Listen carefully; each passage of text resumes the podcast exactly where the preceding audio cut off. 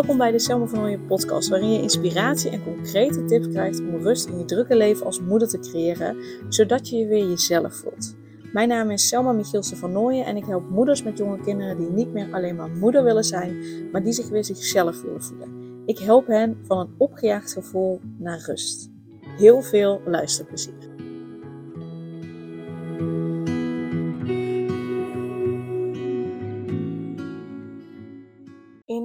Podcast ga ik het verhaal vertellen van Sarah en haar weg naar innerlijke rust. Haar persoonlijke verhaal van groei en zelfvertrouwen. Dus uh, luister lekker mee. Het was een grijze ochtend toen Sarah, een jonge moeder van twee kinderen, naar buiten keek en zich overweldigd voelde door het leven dat voor haar lag. Terwijl ze haar dochtertje bezig hield met speelgoed op de vloer, leken de uitdagingen van het ouderschap en het dagelijkse leven haar op dat moment te verstikken. Ze had het gevoel dat ze vastzat in een eindeloze cyclus van vermoeidheid, stress en onzekerheid. Haar innerlijke rust en balans waren weg te zoeken. Het begin van de strijd. Wat is er aan de hand? vroeg een vriendin haar tijdens een telefoongesprek enkele weken later. Sarah zuchtte diep en begon haar gevoelens te delen. Ze voelde dat ze een kort lontje had, reageerde kort af op haar kinderen en merkte dat ze steeds vaker mopperde. Ze was continu moe en haar kinderen leken slecht te luisteren, wat haar nog meer stress bezorgde. Je moet gewoon wat rust nemen, zei haar vriendin. Maar Sarah wist dat het probleem dieper lag dan dat. Ze voelde zich als een robot, altijd in dienst van anderen en haar eigen gevoelsleven kwam bijna niet meer aan bod. De constante onrust leek haar te verteren, vooral vanwege haar werk.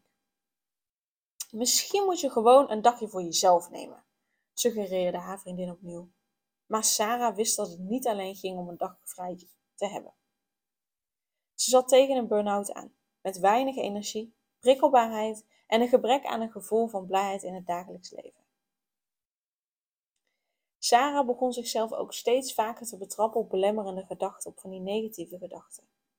Ze vroeg zich af of ze wel een goede moeder was en voelde zich snel schuldig en boos. Ze had het gevoel dat wie ze was en wat ze had niet goed genoeg was. En ze bleef streven naar meer, bang om in een patroon te vallen waarin ze niet zou groeien. Haar huis was vaak rommelig en ze werd snel chagrijnig door het voortdurende opruimen. Het leek alsof ze altijd aanstond en nauwelijks innerlijke rust voor zichzelf kon vinden.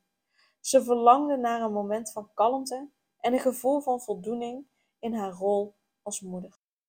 Sarah voelde de druk van de tijd op haar schouders rusten. Haar kinderen groeiden zo snel en ze besefte hoe kostbaar deze momenten waren. Maar juist dat besef bracht haar in een lastige situatie. Ze voelde zich schuldig als ze even geen zin had om met haar kinderen bezig te zijn, of terugverlangde naar de tijd voordat ze moeder was geworden. Ik ben gezond, ik ben gezond, heb een gezin en geen grote problemen, dacht Sarah. Waarom zou ik me zo voelen? Deze gedachte maakte haar nog meer moedeloos. Het voelde als een constante innerlijke strijd tussen genieten van het moment en zich schuldig voelen over haar eigen gevoelens. Dagen gleden voorbij als in een waas. Sarah merkte op dat haar grootste dagelijkse uitdaging was om haar kinderen bezig te houden, vooral smiddags. Ze wilde graag goed met hen omgaan en fijne gesprekken met ze hebben, maar het leek soms een onmogelijke taak. Ze verlangde naar innerlijke rust, maar het gejaagde gevoel bleef haar, achtervolgen. Ze wilde ontspannen, genieten en een balans vinden tussen tijd voor zichzelf, het ouderschap en het onderhouden van haar relatie. Sarah verlangde intens naar verandering. Ze wilde genieten van het leven en zichzelf weer terugvinden. Innerlijke rust was haar verlangen. Ze wilde innerlijke kracht ontwikkelen om met de uitdagingen van het leven om te gaan en weer vrolijk en positief in het leven te staan. Maar wat houdt me tegen? vroeg Sarah zich af. Ze betrapte zichzelf steeds op dezelfde negatieve patronen en gedachten.